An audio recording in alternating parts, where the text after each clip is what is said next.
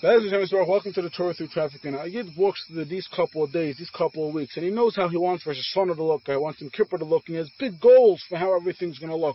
But he has no idea to actualize them because he keeps falling back into his old habits.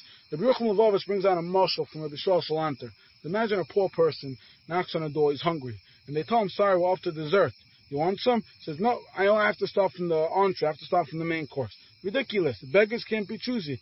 Ruchel says when a guy goes on vacation, last week, two weeks ago, everybody was on vacation, some type of vacation. You know, the main idea of a vacation is not to waste a minute. You can't be picky. If you're picky, you don't end up going. And all people that want perfect hotel, perfect room, perfect car, they don't go anywhere. You can't be picky because we are in a vacation called a kaita, called spirituality.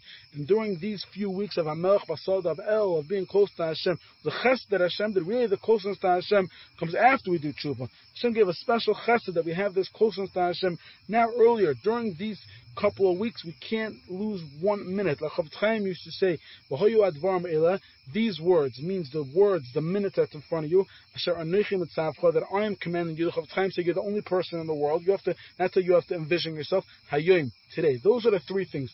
One page, one day, and one person. That's it. Chofetz Chaim was once heard giving mussar to himself, saying, I didn't do mitzvahs with enough simcha. That's we have to focus on one minute at a time. Every mitzvah with happiness. Stop worrying about the bigger picture. Every minute we're on vacation, guys. Spiritual vacation. Have a great day.